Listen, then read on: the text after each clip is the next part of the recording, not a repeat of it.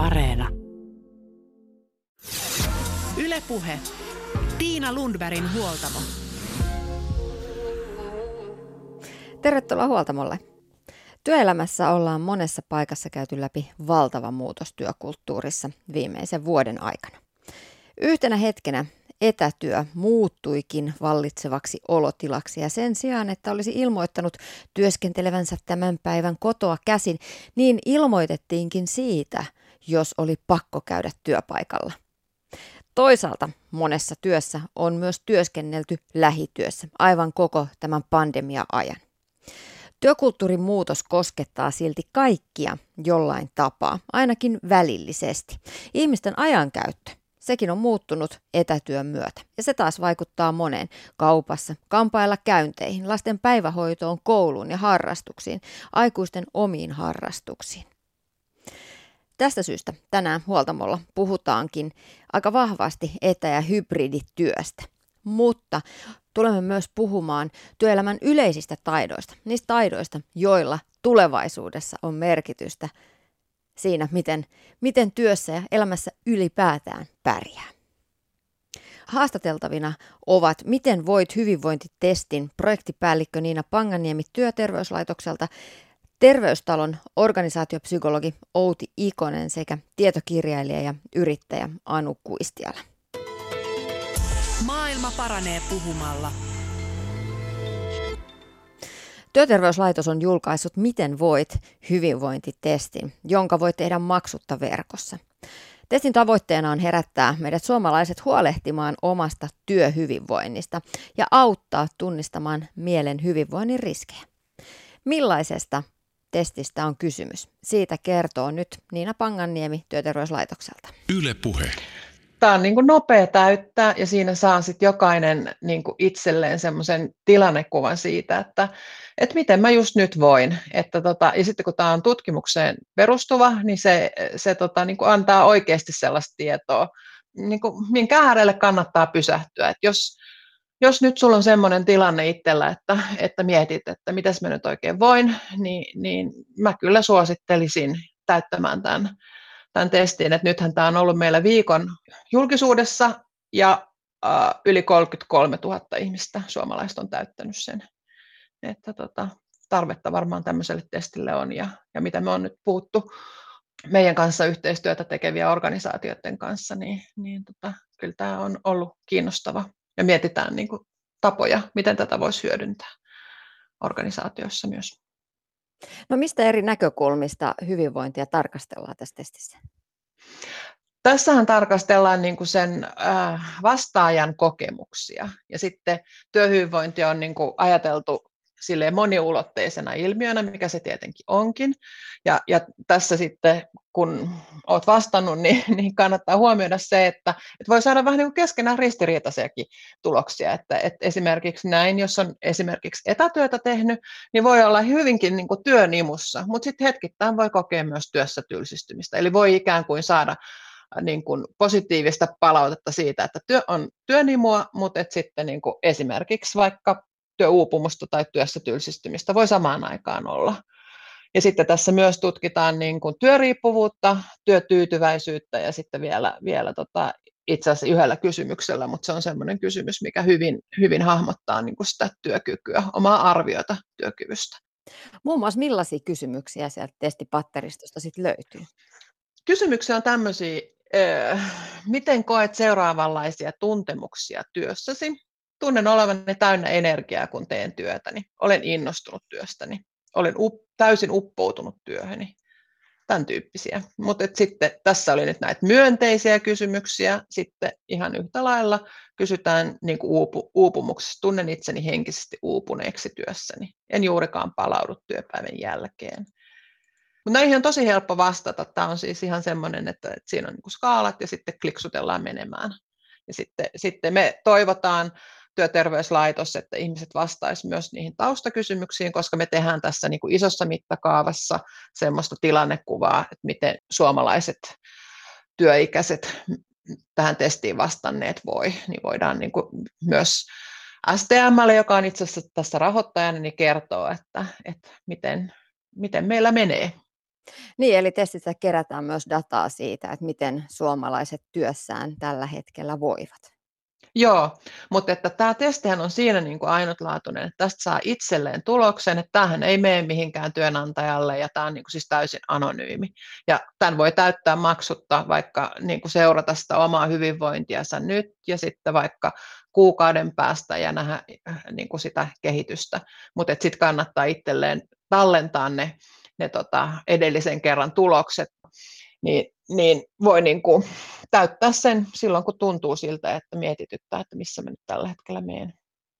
Mutta voiko testiä myös viedä sit eteenpäin esimerkiksi työterveyteen tai, tai työnantajalle? Mm, Totta kai, niiden tulosten kanssa voi, voi tota, halutessaan, ja mehän on käytettykin tätä jo, kun ollaan testattu, niin, niin esimerkiksi vaikka jossain esihenkilöryhmässä on jokainen tehnyt sen, sen tota, testin itse, ja sitten ovat keskustelleet niin kuin niistä tuloksista ja miettineet yhdessä, että, että hei, että miten me voidaan niin kuin vahvistaa niitä voimavaroja tai sitten niin kuin, niin kuin jotenkin pienentää niitä, niitä kuormitustekijöitä. Ja sitten jokainen voinut näyttää tai olla näyttämättä, mutta et ilman muuta. Ja, ja tota, suosittelenkin, että jos on luottamuksellinen suhde esihenkilön kanssa, niin voisi näyttää, jos tilanne on huolestuttava, että esihenkilöltä voisi sitten saada tukea siihen, että, että mikä se polku meillä on niin, niin näissä tämmöisissä vaikka mahdollisesti uupumustilanteessa, niin tota, auttaa, tai sitten työterveyshuoltoon ilman muuta antaa testitulos myös vinkkiä siitä, että mistä sitten voi hakea apua, jos vaikka on uupumuksen tai, tai työssä tyl, tylsistymisen, burn, jopa burnout-oireita. Joo, tota, me käytiin tästä keskustelua paljon, että, että jotkut oli jopa sitä mieltä, mieltä että, että pitäisikö olla niin kuin suora linja ikään kuin työterveyshuoltoon, mutta että, että kun me ajateltiin, että tämä on jokaiselle ihmiselle itselleen, niin siellä on niin kuin vinkki, että ota yhteyttä, tai, tai, mutta että eihän me voida tietenkään, ja sitten kun tämä on tarkoitettu niin kuin kaikille, että eri asia, jos oltaisiin rakennettu jollekin yhdelle organisaatiolle, niin siellähän olisi voinut olla vaikka suunnilleen puhelinnumerotkin ja näin, mutta kun tämä on tarkoitettu koko Suomen kansalle, niin, niin tota, et, et joo, siellä on vinkkejä tuota työterveyshuoltoon esimerkiksi yhteyttä, että nyt tilanne on, että nyt kannattaa. Miten voit hyvinvointitestin projektipäällikkö Niina Panganiemi työterveyslaitokselta. Miksi työterveyslaitoksella lähdettiin tekemään tätä testiä? Siinä vaiheessa, kun mietittiin sitä, että, että miten suomalaiset voi tänä erikoisena koronapandemian aikana, että miten me voitaisiin tukea, niin, niin lähti idea tämmöisestä työhyvinvointitestistä. Ja, ja sitten me saatiin ta, uh, sosiaali- ja terveysministeriöstä rahoitus tämmöiseen, tämmöiseen ta, työelämän mielenterveysohjelmaan, missä, missä tota, työterveyslaitos, uh, meillä on kaikenlaisia keinoja ja menetelmiä, niin, niin tota, niistä rakennetaan semmoista työkalupakkia työelämään, jolla tuetaan sitten mielenterveyttä. Ja tämä on yksi, meillä on yhdeksän erilaista työkalua tulossa siihen, siihen tota, pakettiin, niin tämä on yksi niistä, niistä työkaluista. Ja, ja ajatellaan, että, että jollain tämmöisellä äh, niin kuin se saadaan sitä ennakoivaa mielenterveyden tukea tai, ja, ja tuettua työhyvinvointia niin, että ihmiset voi ottaa sitä vähän niin kuin omiin käsiin, myös itse niin kuin saada tietoa siitä omasta tilasta ja toimia. No mitä sitten työterveyslaitoksella nähdään tällä hetkellä eh, ihmisistä, että missä kantimissa suomalaisten työhyvinvointi on nyt keväällä 2021, on aika pitkään jo poikkeusajoissa? Monista tutkimuksista meillä ja sitten muualta niin tulee se tieto, että, että tota, tilanteet on hyvin erilaisia. Riippuen siitä, että, että tota, mikä sun aikaisempi tilanne on ollut, niin, niin miten tämä on kohdellut niin kuin yrityksissä, samoin työntekijöissä ihmisissä niitä, joille tämä tilanne on ihan ok tai jopa ihan hyvä, tai jopa niin kuin parantun, parantanut sitä työhyvinvointia, ja sitten on niitä, joita on todella koetellut. Ja sitten varmasti myös niin, että, että tota, mm, niin kuin eri aikoina ja eri osia elämästä niin, niin vaikuttanut. Et on vaikuttanut kaikkiin, mutta että mitkä ne, mitkä ne tota, mm, vaikutukset on, ne riippuu hirveästi. Mutta esimerkiksi nuoret on ollut yksi ryhmä, joka on joka on kärsinyt tästä tilanteesta. Sitten, sitten tota, ä, aluksi ihmiset hän tykkäsi tästä, tästä etätyöskentelystä, mutta että, että nyt tavallaan se huuma tai se semmoinen uuden oppiminen on, on äh, niin kuin vähentynyt ja varmasti monet jo odottaa sitä, että pääsee täältä, täältä omista, omista kodeista jonnekin tapaamaan työkavereita. Ja ei ehkä odoteta semmoista, että, että, että olisi niin kuin joku pommi olemassa, mutta että, että varmasti semmoiset, joilla on jo jotain oireita ollut, niin ovat saattaneet jäädä niiden oireiden kanssa nyt ehkä yksin. Ja sitten, että, että hekin saisivat tukea, niin olisi nyt tärkeää. Ylepuhe. Tiina Lundbergin huoltamo. Miten voit työhyvinvointitesti löytyy Työterveyslaitoksen nettisivuilta. Niina Panganiemi totesi edellä, että esihenkilön kanssa voi halutessaan ottaa tämän testin tulokset puheeksi. Miten sitten esihenkilö voi kohdata työssä uupuneen tai työssä tylsistyneen ja miten hybridityötä tulisi tulevaisuudessa johtaa? Siihen vastaa nyt Terveystalon organisaatiopsykologi Outi Ikonen. Yle puhe. Tutkimukset viittaavat siihen, että moni työntekijä, hyvin moni työntekijä haluaa olla jatkossakin kahdesta kolmeen päivää viikossa toimistolla ja sitten loput tästä päivät viikosta etätöissä. Vanhan liiton johtaja toteaa tähän, että mitä ihmettä, että miten, mitenkäs ihmiset voisivat muka olla aina siellä, missä itseä huvittaa. Välillä mm. töissä, mm. välillä kotona, vähän siellä täällä kahvilan pöydän ääressä, että töihin tullaan töitä tekemään. Työn tekeminen on tosiaan mm. isossa muutoksessa juuri nyt, kun etätyöhön siirryttiin pakon edessä ja nyt tulevaisuudessa halutaan vapautta yhdistää näitä lähityötä ja etätyötä. Miltä mm. näyttää se tulevaisuus? Joo, kyllä se työn tulevaisuus ihan vahvasti näyttää juuri tällaiselta hybridityöltä, mitä kuvasit, että sen etä- ja lähityö yhdistämistä, erityisesti asiantuntijaorganisaatioissa. Ja sitten kysymys onkin siitä, että miten ne molempien hyödyt saadaan mahdollisimman hyvin käyttöön.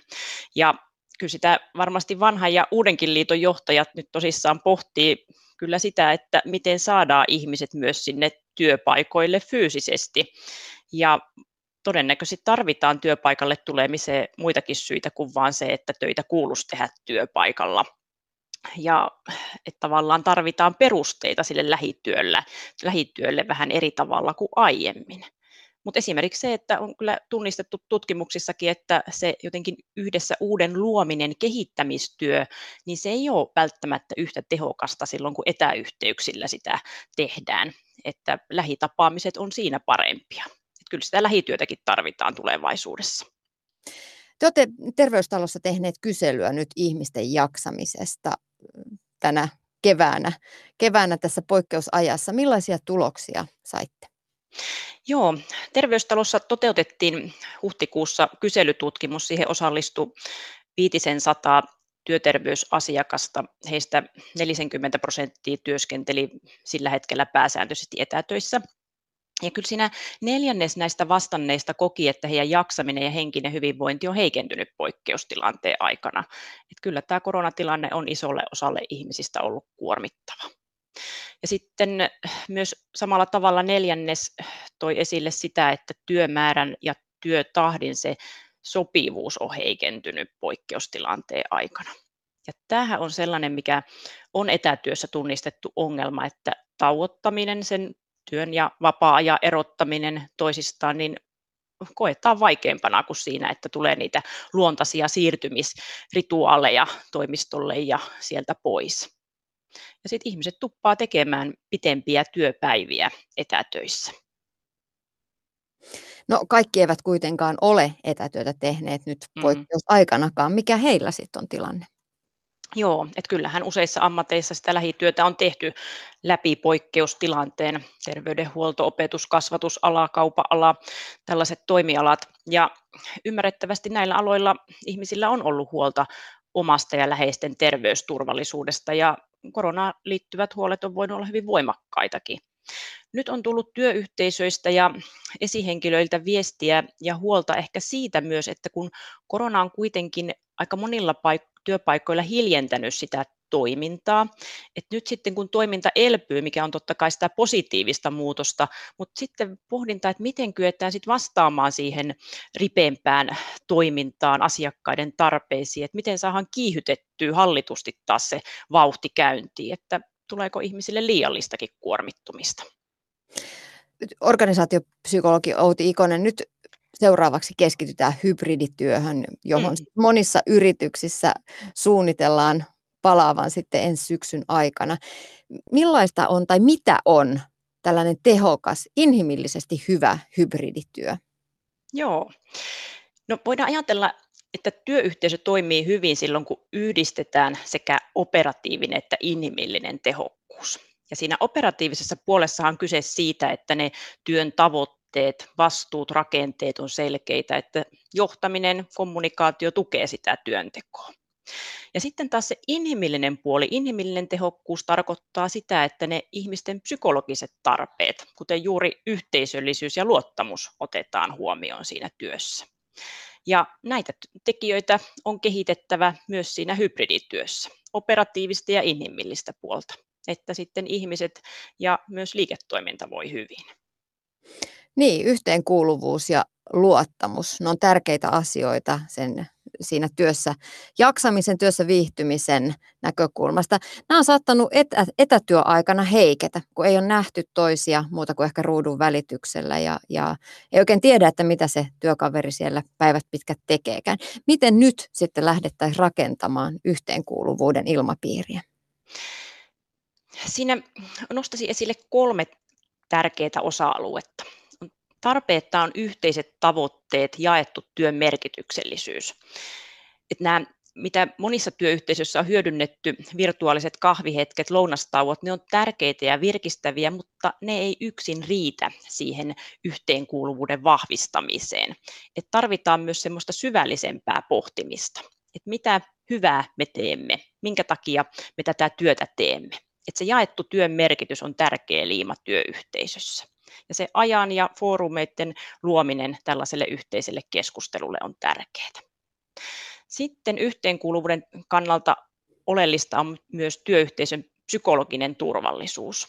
Tarkoittaa sitä, että ihmiset uskaltaa työyhteisössä tuo esille niitä ajatuksia, ideoita, myös huolia, pelkäämättä, että sitä seuraa jotain ikävää, tulee vaikka nolatuksi tai mitätöidyksi. Että tämä psykologinen turvallisuus ja yhteisöllisyys kulkee käsi kädessä. Kolmantena arvostus. Ihmiset haluavat tulla työssään nähdyksi, kuullus ja tunnustetuksi. Että sitä myönteistä palautetta yhteisistä onnistumista, onnistumisista, iloitsemista, että sitä vahvistetaan työpaikalla. No miten se yhteenkuuluvuus sitten toteutuu, jos ihmiset on jatkossa vähän siellä täällä? Että välttämättä ei ollakaan nyt tavata siellä konkreettisesti siellä konttorilla, toimistolla, vaan toiset on etänä, toiset on, on, on töissä, toiset on kahvilassa ja niin edespäin. Joo, ilman muuta haaste, haastavaa. Ja tärkeää olisikin, että jos suinkin mahdollista, niin olisi myös niitä ihan lähitapaamisia. Mutta aina se ei ole mahdollista. Voi olla vaikka niin erillään äh, tiimiläiset maantieteellisesti. Mutta kyllä virtuaalimaailmassakin sitä yhteisöllisyyttä voidaan luoda onnistuneesti. Tärkeää, että varataan aikaa ihmisten tutustumiselle, erityisesti uusissa tiimeissä, sitten niiden keskinäisten pelisääntöjen rakentamiselle, kirkastamiselle ja roolien ja vastuiden selkeyttämiselle. Luottamus on ehkä nyt esimiesten tasolla saattanut jopa löytyä tämän etäajan tiimellyksessä, koska on ollut pakko luottaa siihen ja myös ehkä huomata se, että työt tulee tehtyä siellä etänä, etänä ollessakin. Onko se näin? No periaatteessa näin. että kirjailija Ernest Hemingway on sanonut, että paras tapa tietää, voitko luottaa toiseen ihmiseen, on luottaa häneen. Ja ihan varmasti esihenkilöt on tästä, tällaisesta ohjeesta ottaneet vaarin poikkeustilanteen aikana. Mutta sitten luottamus on kuitenkin aina vastavuorosta ja sitä ei pidä ymmärtää niin, että jätetään työntekijät ohjautumaan omin päin.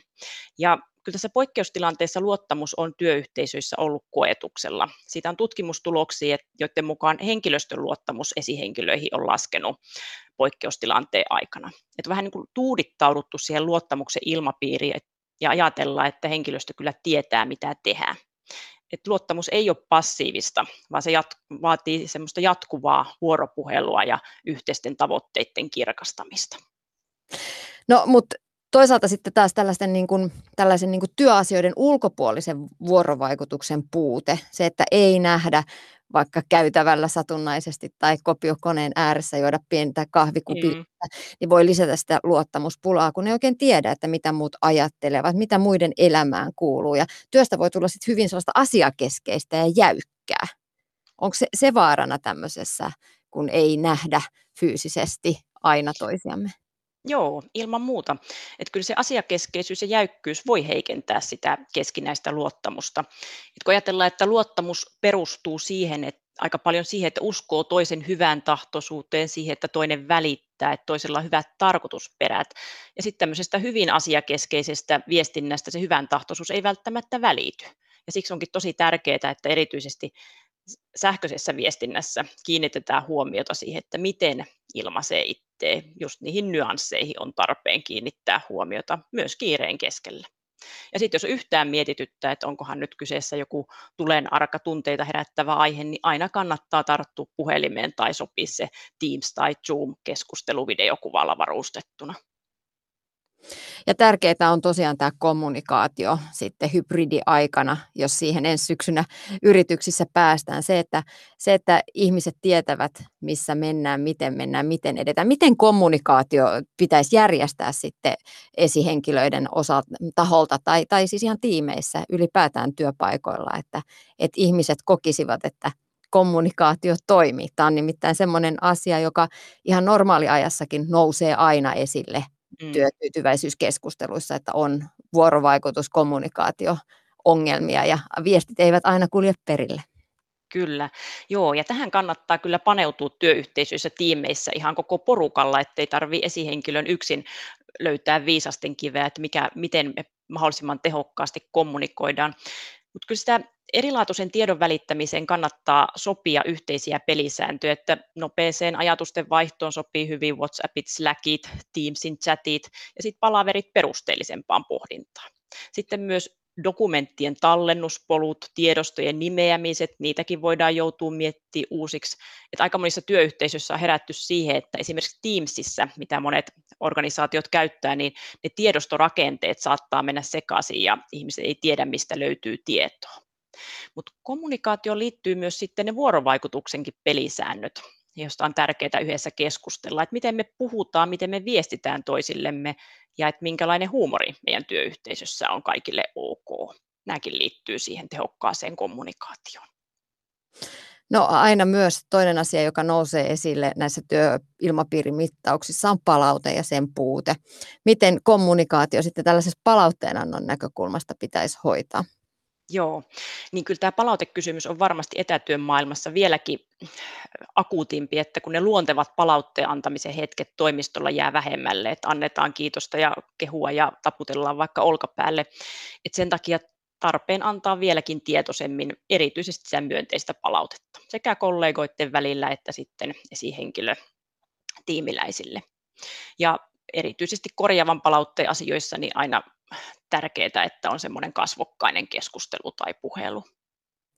Organisaatiopsykologi Outi Ikonen, esihenkilötkin tarvitsevat tukea tässä uuden edessä. Millaisissa asioissa siellä johtoportaassa erityisesti koetaan tarvitsevan tukea? Tällä hetkellä paljon pohditaan sitä, että mitkä on ne uuden työn rakenteet, miten tämä hybridityö, työn uusi normaali luotaisiin mahdollisimman toimivaksi. Sitten ilman muuta on ollut huolta myös siitä ihmisten jaksamisesta pitkän poikkeustilanteen aikana ja miten huomata niitä hälytysmerkkejä, miten tukea työkykyä. Ja sitten työyhteisöjen erilaisiin ongelmatilanteisiin, ristiriitatilanteisiin tarvitaan myös tukea. No sitten esihenkilötkin voi, pomot voivat kohdata hankalia tilanteita, jotka haastavat heitäkin. Miten esimerkiksi kohdata uupuneen? Millaisia ohjeita antaisit tällaisessa tilanteessa, jos, jos esihenkilön pakeille tulee uupunut työntekijä? No se ensimmäinen askel on aina kuunteleminen ja sen huolen ja tilanteen ottaminen vakavasti. Ja se kuulluksi tuleminen on hurjan tärkeää. Ja sen jälkeen sitten lähtee yhdessä työntekijän kanssa ratkoa tilannetta, että mitä me yhdessä voitaisiin tehdä, että saadaan tilanne paremmaksi. Ja tämä vaatii kyllä sitten ihan konkreettisen suunnitelman tekemistä sen tilanteen työkyvyn parantamiseksi. Ja sitten seuraamista, kunnes tilanne on parempi, ettei sitä jätetä vain yhteen tai kahteen keskusteluun. Ja ilman muuta työterveyshuollon tukea kannattaa myös hyödyntää. Eli apua on saatavilla. Kyllä. No nyt etäaikana, korona-aikana on noussut myös esiin termi työssä tylsistynyt. Mitä, mitä jos henkilö tulee esihenkilön puheille, pomon pakeille tällaisen tutkimustuloksen kanssa, että nyt tylsistyttää ja en oikein saa iloa tästä työstä?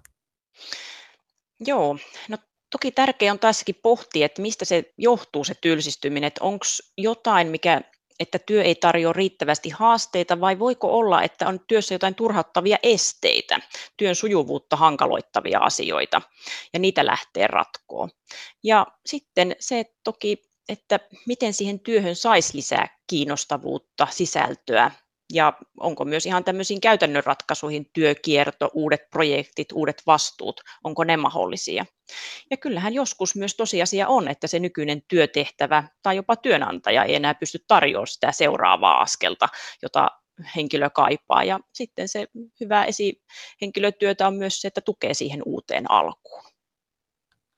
No entäpä sitten vielä viimeisenä esimerkkinä ristiriitatilanteet työyhteisöissä? Selvästi on tullut työyhteisöistä viestiä nyt tässä poikkeustilanteen aikana, että ristiriitoja on enemmän. Silloin alkuvaiheessa puhallettiin koronakriisin alkuvaiheessa enemmän yhteen hiileen, mutta sitten tämä väsymys on myös näkynyt ristiriitoina. Ristiriidat on tärkeää, että ne kohdataan. Asioista puhutaan oikeilla nimillä asianomaisten henkilöiden kanssa. Että se ratkaisukeskeisyys, se, että miten tästä eteenpäin – niin tämä on tosi tärkeää. Ja rohkaistaan myös sitä, ettei esihenkilö aina ole fasilitoimassa sitä keskustelua, vaan rohkaisee, että jos on kollegoiden välillä ristiriita, että jutelkaa toistenne kanssa. Et silloin se, on, se ei tunnu niin viralliselta, kun että esihenkilö sitten lähtee äh, keskusteluttamaan kolmistaan ongelmasta. Ja sitten mikä tärkeintä on tämä iso sana eli luottamus, mistä myös paljon tänä päivänä puhutaan, niin se, että on luottamus siihen omaan johtoportaaseen siellä työpaikalla, siihen omaan pomoon, että uskaltaa tuoda esiin näitä, näitä tota, haastaviakin tilanteita siinä omassa työssä, niin sekin on äärimmäisen tärkeää. Miten hyvä esihenkilö pystyy luomaan sellaisen luottamuksen ilmapiirin, että, että uskalletaan puhua myös näistä niin kuin vaikeista asioista. Kyllä siinä se esimerkillä johtaminen on tärkeää, että esihenkilö itse ottaa myös niitä vaikeita asioita puheeksi avoimella, rakentavalla tavalla. Sillä tavalla rohkaisee myös muita puhumaan niistä asioista. Ja, ja kyllä se luottamus ja myös psykologinen turvallisuus kulkee käsi kädessä. Se, että esihenkilö tuo esille sen, että me kaikki kun me opitaan, niin me tehdään myös virheitä ja niistä ei etsitä syyllistä, vaan että ne otetaan oppimiskokemuksina ja sitten mietitään, että mitä, miten jatkossa, mitä me tästä opimme ja mitä me voimme tehdä toisin. Ja kyllä se vastuullisuus, vastuullisuus vastuun kantaminen on siinä myös tärkeää luottamuksen rakentamisessa, että, että esihenkilö näyttää, että pitää lupauksensa, pitää myös aikatauluista kiinni. Ja etä- ja hybridityössä niin tunnistetaan, että esihenkilöltä odotetaan vielä lähityötäkin enemmän semmoista organisointikykyä, systemaattisuutta, että se vahvistaa sitä luottamusta. Nähdään, että asioita saadaan eteenpäin. Organisaatiopsykologi Outi Ikonen, mitkä ovat sinun mielestäsi tärkeimmät työelämätaidot tässä vaiheessa, kun siirrytään, siirrytään kohti ehkä tällaista hybridiaikaa? Joo, niitä työelämätaitoja varmasti olisi mielessä pitkä lista, mutta nostasin tässä kolme tärkeää. Vastuullisuus on yksi erittäin tärkeä. Me kaikki halutaan, että me voidaan luottaa työtoveriin, me voidaan luottaa esihenkilöön, että hän pitää lupauksensa, auttaa, tukee. Ja sitä vastuullisuutta arvostetaan paljon, mutta se liittyy myös suhteessa itseen. siihen, että me uskalletaan laittaa rajoja, että me voidaan tehdä töitä kohtuullisesti ja inhimillisesti tehokkaalla tavalla. Sitten ottaisin esille motivaation merkityksellisyyden ylläpitämisen ja johtamisen. Me joudutaan pohtimaan meidän työssä, että mikä meitä vie eteenpäin, mikä meille on tärkeää. Ja jokainen meistä aina aika ajoin kadottaa sen suunnan ja työn merkityksellisyyden. Se, että sitä voi pohtia omakohtaisesti, mutta että siitä keskustellaan myös työpaikalla on tärkeää ja vahvistaa sitä hyvinvointia. Kolmantena ottaisin myötätuntoisuuden työelämätaitona. Tässä muuttuvassa tiivistahtisessa työelämässä me joudutaan jatkuvasti myös kokeilemaan rajojamme, osaamisemmekin rajoja. Joudutaan ottaa henkilökohtaisia riskejä, asettaa itsemme myös alttiiksi arvostelulle. Se, että mitä myötätuntoisemmin ja kannustavamme, kannustavammin me sitten suhtaudutaan toisiimme ja myös itteemme, niin sitä rohkeammin me uskalletaan yrittää. Ja tämä ei ole mitään pehmoilua, vaan tämä on ihan kovinta ydintä työelämätaidoissa. Ylepuhe. Tiina Lundbergin huoltamo. Näin totesi organisaatiopsykologi Outi Ikonen. Ja nyt jatketaan näillä työelämän taidoilla. Anu Kuistiala on MTV-uutisten entinen päätoimittaja, nykyinen itsenäinen johtaja, nainen ja tietokirjailija. Anulla on pitkä kokemus vaativista esimiestehtävistä. Työ erilaisten kriisien keskellä on opettanut, että mielentaidot ovat menestyksen ja hyvinvoinnin avain. Hän on kirjoittanut kirjan näistä työelämän tähtitaidoista. Maailma paranee puhumalla. Anu Kuistiala, tervetuloa Huoltamolle. Kiitos, mukava olla täällä. No nyt on kuultu, miten työelämä ehkä muuttuu ensi syksynä, miltä työelämä ja hybridityö voikaan näyttää. Mitä itse ajattelet ty- tällaisesta hybridityöstä? Mitkä on uhat, mitkä mahdollisuudet? No mä ajattelin itse asiassa se on, se on hyvä asia, että tota, jos ajatellaan aikaisemmin, kun kaikki oli niin pakotettuja menemään toimistolle, niin tota, osa meistä on sellaisia, että tykkää tehdä töitä ehkä enemmän niin kuin itsekseen tai saa paremmin aikaan. Että tota, ainakin itse on ollut sellainen, että mä itse asiassa pystyn ajattelemaan paremmin, kun ei ole sellaista hälyä ympärillä. Ja on tykännyt aina tehdä töitä vähän niin kuin omassa rauhassa. Ja sehän on myös tutkittu ihan, että jos teet tämmöistä vaativaa ajattelua, vaati, tota, vaativaa työtä, niin silloin sun pitäisi olla sitä rauhaa. Ja mä uskon, tota, että tällä tavalla voidaan vuorotella siinä, että voidaan antaa sellaista tilaa, tehdä sellaista ö, luovaa tai pohtivaa tai semmoista niin kuin syväajattelua vaativaa työtä paremmissa olosuhteissa. Sitten toisaalta voidaan tarjota sitä, että sulla on niitä ihan palavereita, missä saat, saat tavata sun työkavereita, sitten pallotella yhdessä asioita. Että uskon, että tässä on paljon hyvää, että tota, jos pystytään luomaan sellaiset ihmisille sopivat tämmöiset hybridikäytännöt. No entä ne uhat? se on ehkä se, että jotkut voi sitten niin sanotusti jämähtää kotiin, että he ei sitten halua kohdata ihmisiä, että kun sä joudut menemään joka päivä töihin, niin se on myös ehkä tämmöistä, että sä pysyt niin ruodussa. Tai jos sulla on vaikka tietynlaisia ongelmia, niin saattaa tuota pahentua sinä aikana, jos sua niin sanotusti vaan, en tarvitse vaahditaan, vaan sulla ei ole sellaista rutiinia, että sun pitää olla tiettynä aikana töissä. Et mä ajattelin vaan entisenä esimiehenä mietin tuota sitä, että, että jos joku alkaa jäädä toistuvasti kotiin eikä halua näyttäytyä työpaikalla, niin se voi kertoa myös jostain ongelmista. Eli näihin tarttuminen voi olla, voi olla jotain tota päihdeongelmaa tai voi olla tota mielenterveysongelmia ja sellaista, niin kun sä, sä et näyttäydy päivittäin, etkä tapaa muita ihmisiä, niin ne voi pahentua. No itsensä johtaminen tulee vahvistua entisestään ja toki sitä on nyt harjoiteltukin tässä reilun vuoden aikana. Mikä on mm, sinun mielestä nimenomaan tässä oman työn organisoinnissa ja itsensä johtamisessa tärkeää?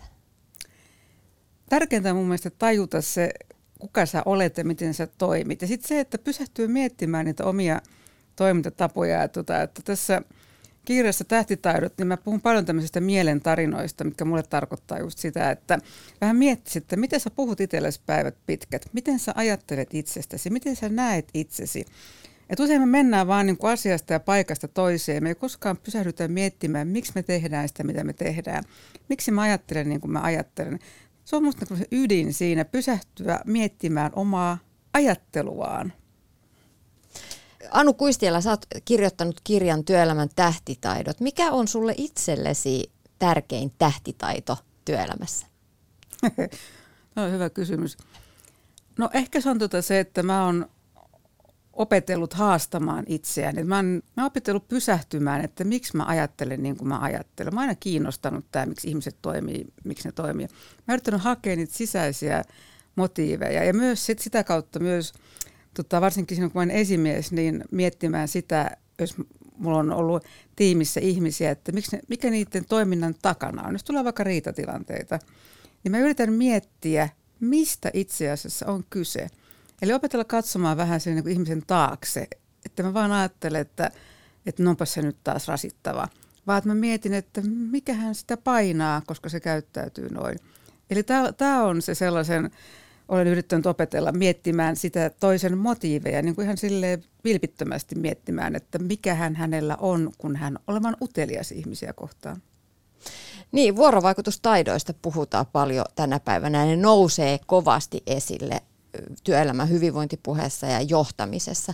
Se on aika mielenkiintoista, koska aiemmin pikemminkin on ajateltu, että tunteet ei kuulu töihin ja sosiaaliset asiat siirretään sivuun. Että tännehän on tultu vaan tekemään näitä töitä ja tämä asia ja tekeminen on se ydin. Ja tehdään töitä, vaikka pahalta tuntuisikin. Mitä sä ajattelet, että mikä, mikä on muuttunut? Miksi, ollaan, miksi työelämässä on tällaiset erilaiset arvot noussut nyt esiin? No tota, mä oon sanonut, että ihmiset, ihmiset välillä unohtaa, minkälaista on olla ihminen. Että he, tota, he vaan, mä sanoin tuossa aikaisemmin, mennään niin kuin touhotetaan päivästä toiseen. Työelämä on vaativa, se on tietotyötä. Aivot on jatkuvalla koetuksella ja rasituksella. Esimerkiksi, tau, esimerkiksi luontoiset semmoinen tauot, pysähtyminen, elämä on tosi hektistä. Sitä hektisyyttä lisää viestota se, että kaikki on digitaalista. Ja sitten se, että kun meillä on joku tauko, niin me käytetään kännykkää – me ei anneta itselle sellaista niin kuin lepoaikaa ollenkaan, niin mä luulen, että me ollaan niin, kuin niin ylikuormittuneita koko ajan. Me aivot on koko ajan ylikuormittuneet. Niin siitä tulee se sellainen, että me ei osata, se ko, ihmisen kohtaaminen, se, se sellainen niin kuin luonteva kohtaaminen, pysähtyminen, oleminen, vaan keskenään oleminen, niin sitten tuntuu sellainen äkki, että ai tässä on tämmöinen tauko, no pitääpä äkki ruveta räpläistä kännykkää. Sen sijaan, että me aistittaisiin toisiamme, mikä on taas meille luonnollista, jos puhutaan kun kaksi ihmistä kohtaa, niin se ei ole vaan sitä, mitä puhutaan, vaan me aistitaan toisiamme hyvin kaikilla niin kuin muillakin aisteilla. Niin se on mun mielestä tuonut tähän sellaista, että ihmiset ei oikein enää osaa sitä. Niin, vuorovaikutustaidot jotenkin ö, hukkunut sitten digitaalisen maailman melskeissä vuorovaikutustaitojen taustalla on aina itseluottamus. Mm. Se, että kun on ok olo omissa nahoissaan, niin pärjää hyvin myös muiden kanssa Kyllä. ja on varaa olla myötätuntoinen. Kyllä. Mikä merkitys sillä voi olla oikeasti työssä, että olisi taitava näissä vuorovaikutustaidoissa? Ei, se, on, se on ihan ratkaiseva taito. Että sanon, tota, sitä on sanottukin, että se on, voi sanoa, että se on sun elämässä tärkein taito. Siis, jos et sä tuu toimeen toisten ihmisten kanssa, niin elämä on aika tylsää tai aika rankkaa, näin. Että se on ihan hirveän tärkeää tulla toimeen toisten ihmisten kanssa ja miettiä tuota sitä, että olla myötätuntoinen ja olla empaattinen. Ja, ja se on ihan ehdoton taito, jos haluat mitä tahansa saada aikaiseksi tehdä ryhmässä tai johtaa muita ihmisiä, niin sun pitää osata viestiä ja sitten osata vielä lukea ihmisiä ja, tota, ja ymmärtää, miksi ne käyttäytyy niin kuin ne käyttäytyy. Et empatiahan on ihan loistava. Empatia on myös taito. Että se ei ole vaan tota sitä, että sä tunnet myötätuntoa, vaan taito. Se on taito mennä sen toisen asemaan ja kuunnella sitä. Kuunteleminenhan on myös tällainen taito, joka tuntuu vielä unohtuneen, että pitäisi pystyä osata niin kuunnella sitä toista aidosti, mitä hänellä on sanottavaa, eikä vaan odottaa, että koska mä pääsen sanomaan oma juttuni. Että kaikki tämmöinen, että mitä tahansa, jos haluat menestyä, omalla mikä menestyksen mittari onkaan, mutta tulla toimeen tai pärjätä työelämässä, niin vuorovaikutustaidot on ihan ehdottoman tärkeitä. Ja mielestäni on erittäin hienoa se, että ystävällisyys on noussut isoksi arvoksi ja se on jopa trendikästä. Mutta sitten taas siinä toisessa vaakakupissa painaa se, että välillä haiskahtaa myös tällaisessa niin ystävällisessä kanssakäymisessä se, että se ei ole ihan aitoa. Että se on päälle liimattua ja vain sana helinää ja saa jopa ärsyyntymään mitä, mitä sä itse ajattelet tästä niin ystävällisyydestä ja sellaisesta päälle liimat, liimatusta ystävällisyydestä? Kaikki varmaan ymmärtää, mistä mä puhun. Joo, no se onkin kaksi eri asiaa. Aito ystävällisyys on sitä, että sä annat sille toiselle tilaa, sä kuuntelet sitä ja tota, sä sallit sen olla sellainen kuin se on. päälle liimattu on tota sisään, näkyy kilometrin päähän, jos mä yritän mielistellä vaikka sua tässä, että oi kun sä oot niin ihana. Se, on, se ei toimi ja se vaan ärsyttää. Että tällaisella ystävällisyydellä tarkoitetaan siis sitä, että sä otat sen toisen huomioon, sä kuuntelet sitä ja sä siedät häntä sellaisena kuin hän on, hyväksyt sen. Ja silloin kun sä hyväksyt sen toisen ihmisen, vaikka hän olisi sun kanssa eri mieltä, te voitte keskustella. Tämä on kaikissa neuvotteluissa tota, hirveän tota, taitava, taitava tämmöinen taktinen, taktinen keino käyttää sitä hyväkseen sellaista, että, että vaikka sä oot eri mieltä, niin sä kuuntelet ja sanot, että ymmärrän näkökohtasi, mutta näin. Siis tätä tällaista, että menet sen toisen asemaan ja mietit, tota, että miksi hän ajattelee niin kuin hän ajattelee. Ja mielistellä ei kannata. Ei, se, se näkyy aina läpi. Se, silloin sä haet jotakin toiselta ja toinen haistaa sen heti. Hän, me ollaan hyvin, hyvin tuota taitavia aistimaan toisiamme, näitä alitajuisia motiiveja. No itsetuntemus on sitten asia, jonka just mainitsin jo ja se on iso, iso se on niin tärkeä asia, joka nousee esiin nimenomaan itsensä johtamisessa ja työelämätaidoissa. Se, että tietää, miten itse voi hyvin ja miten työ, työn ja muun elämän saa nivottua yhteen niin, että, että se oman näköinen menestys olisi taattua. Miten itsetuntemusta voi tästä näkökulmasta miettiä? Miten lähteä sitten pohtimaan niitä, jos tuntuu, että, että kyllähän minä seison vaikka kannon nokassa 24 tuntia, hampaat irvessä niin kuin tekemässä työtä. Mistä löytää se oikea hyvin, hyvinvointi sen itsetuntemuksen kautta? No tärkeintä on siis se, että pysähtyy kuuntelemaan itseään, tota, pysähtyy niin miettimään sitä, varsinkin jos on semmoinen epämääräinen paha olo koko ajan. Silloin usein on sellaisia asioita, mitä sä et ehkä uskalla kohdata itsessä, että, että sä pain, ehkä painat jotain tunteita alas tai painat jotain, jotain tota vanhoja kokemuksia alas tai sä et uskalla niiden asioiden nousta. Että sä et uskalla mennä sitä epämukavuutta kohti Yleensä se on aina hirveän tota, hyvä keino, jos joku asia haastaa sua tai ärsyttää tai tota, tuntuu vaikealta, niin sitä enemmän sitä kohti pitäisi mennä. Mitä, mitä enemmän joku sua, että no en ainakaan tonne mene, enkä halua ajatella tätä.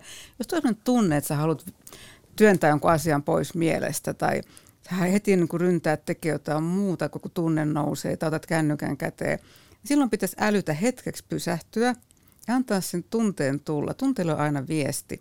Sitä kautta sopii tuntea sitä itseäsi. Se on aika yllättäviä juttuja, että et, et mitä sä itse asiassa kaipaat. Se sellainen, että mitä sä niin kaipaat, mitä sä niin haluat. Onko sulla joku tarve täyttymät? Tuleeko se kuulluksi ja nähdyksi miten ne voisi olla? Tätä kautta pääsee aika lähelle sitä omaa ydinolemustaan, niin silloin voi tuoda niitä asioita omaan elämäänsä, mikä tuo sulle – iloa. Ei tietenkään kellään voi olla mitään täydellistä unelmaelämää koko ajan, mutta on ihan hirveän tärkeää olla rehellinen itselleen, että mistä minä pidän ja mitä minä haluan. Mä ajattelen se, että oon puhunut paljon nuorten, tota, nuorten kanssa, jotka nuor, nuorten työelämässä ja ja tota, mulla muutama on sanonutkin, että heillä on hirveät paineet sen takia, kun pitäisi niin kuin alle kolmekymppisenä olla jo ihan hirveän menestynyt ja mielellään miljonääriä, perustanut yrityksiä ja sitten pelastanut maailman. Ja että ne odotukset on ihan älyttömät ja ne odotukset on tietysti heidän omassa päässään. Ja, tota, ja sitten on myös sitä, että voi olla, että he itse halua ollenkaan sellaisia asioita. Vaan sitten sit on se, että sä et uskalla miettiä sitä, että mitä mä niin kuin haluan. Lähdet vaikka opiskelemaan tai menet töihin johonkin, mikä on kova ja hieno ja merkittävä ala ja tienaat hirveästi ja oot ihan hirveän onneton koko ajan – ja sitten ajattelin, että, että mähän elää mun unelmaa, niin silloin pitäisi uskaltaa katsoa sitä, että mitä mä oikeasti haluan. Voi olla myös vähempään tyytyväinen.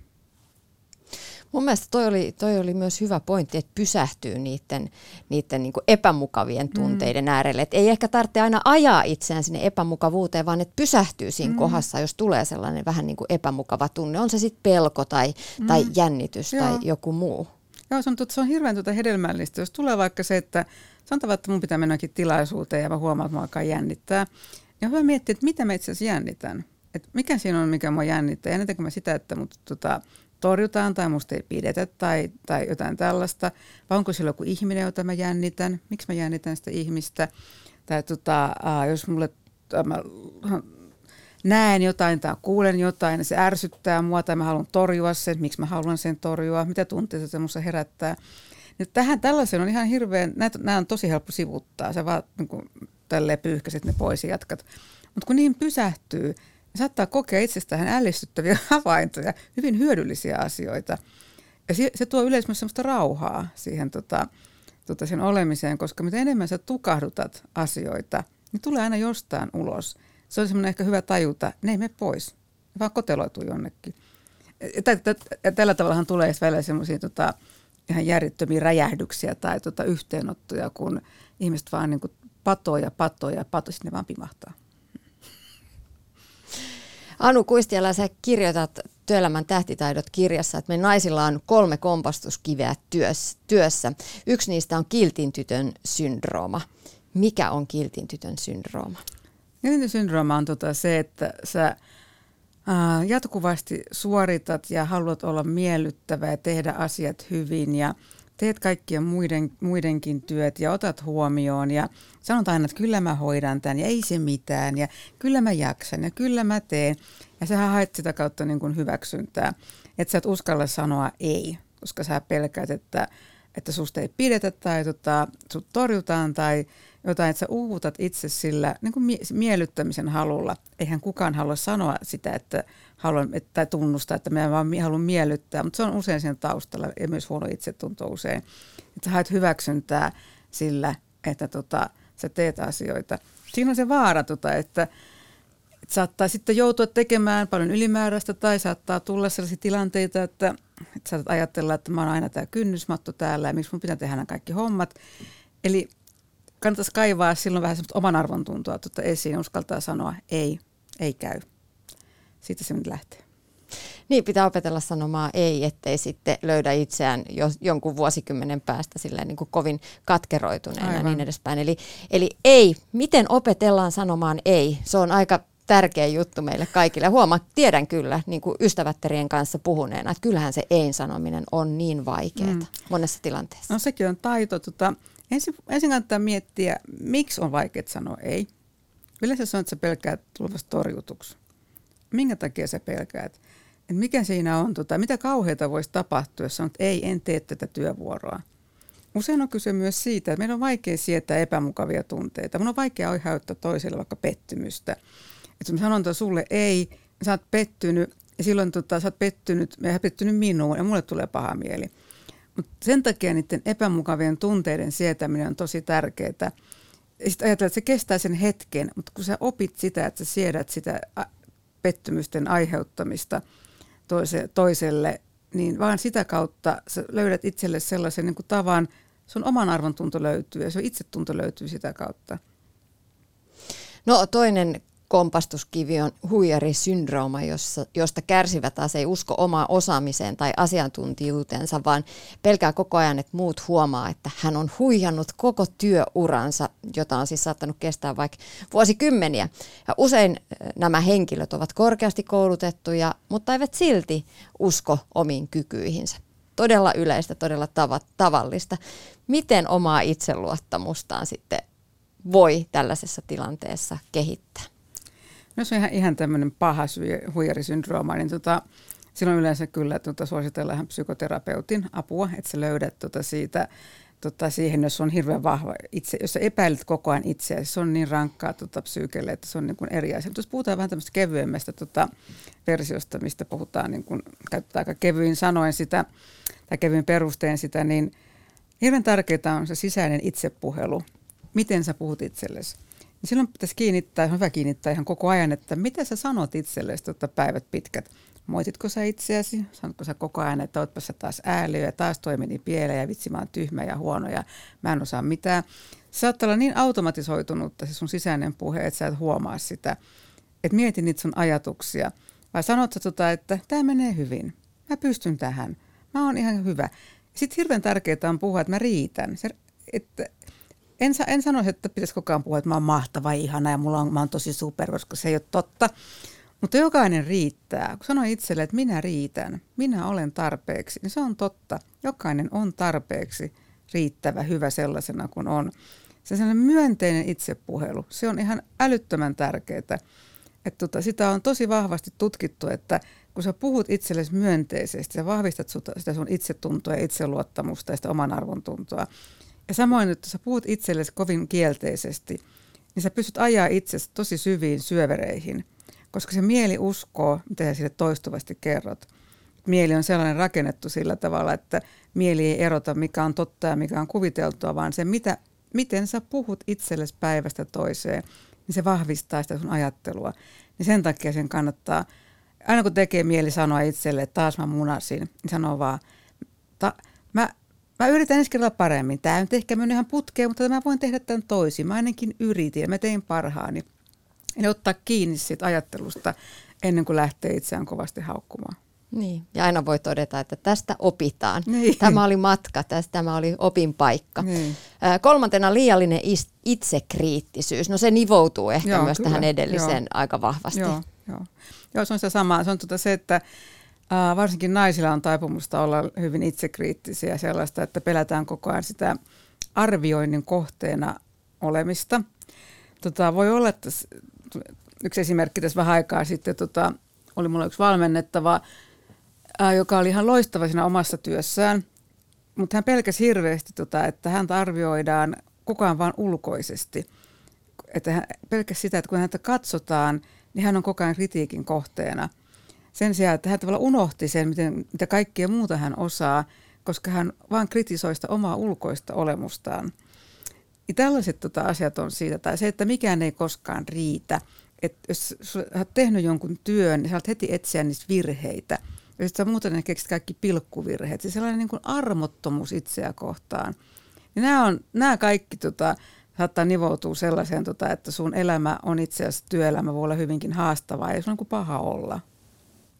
Ja tässäkin päästään siitä, siihen, että kun lähtee tutkimaan sitä omaa itseä ja omaa itsetuntemustaan kehittämään, niin, niin, niin eteenpäin voi päästä, vaikka olisi näitä piirteitä, On, on, joita se meitä tota- kaik, meillä kaikilla on. Kyllä, niin sen takia mä sanoin, tota, että se oman ajattelun miettiminen, että sä alat tajuta niitä sun ajatuksia, varsinkin että sä ymmärrät se, että ajatukset on vain ajatuksia, ne ei ole toimintakäskyjä, ne ei ole totta, ne ei todellakaan ole totta useinkaan. Eli miettii sitä, että, tota, että mitä ajatuksia teillä päässä risteilee, että vähän niin kuin pysähtyä, että hetkinen, mitä mä niin kuin oikein ajattelen.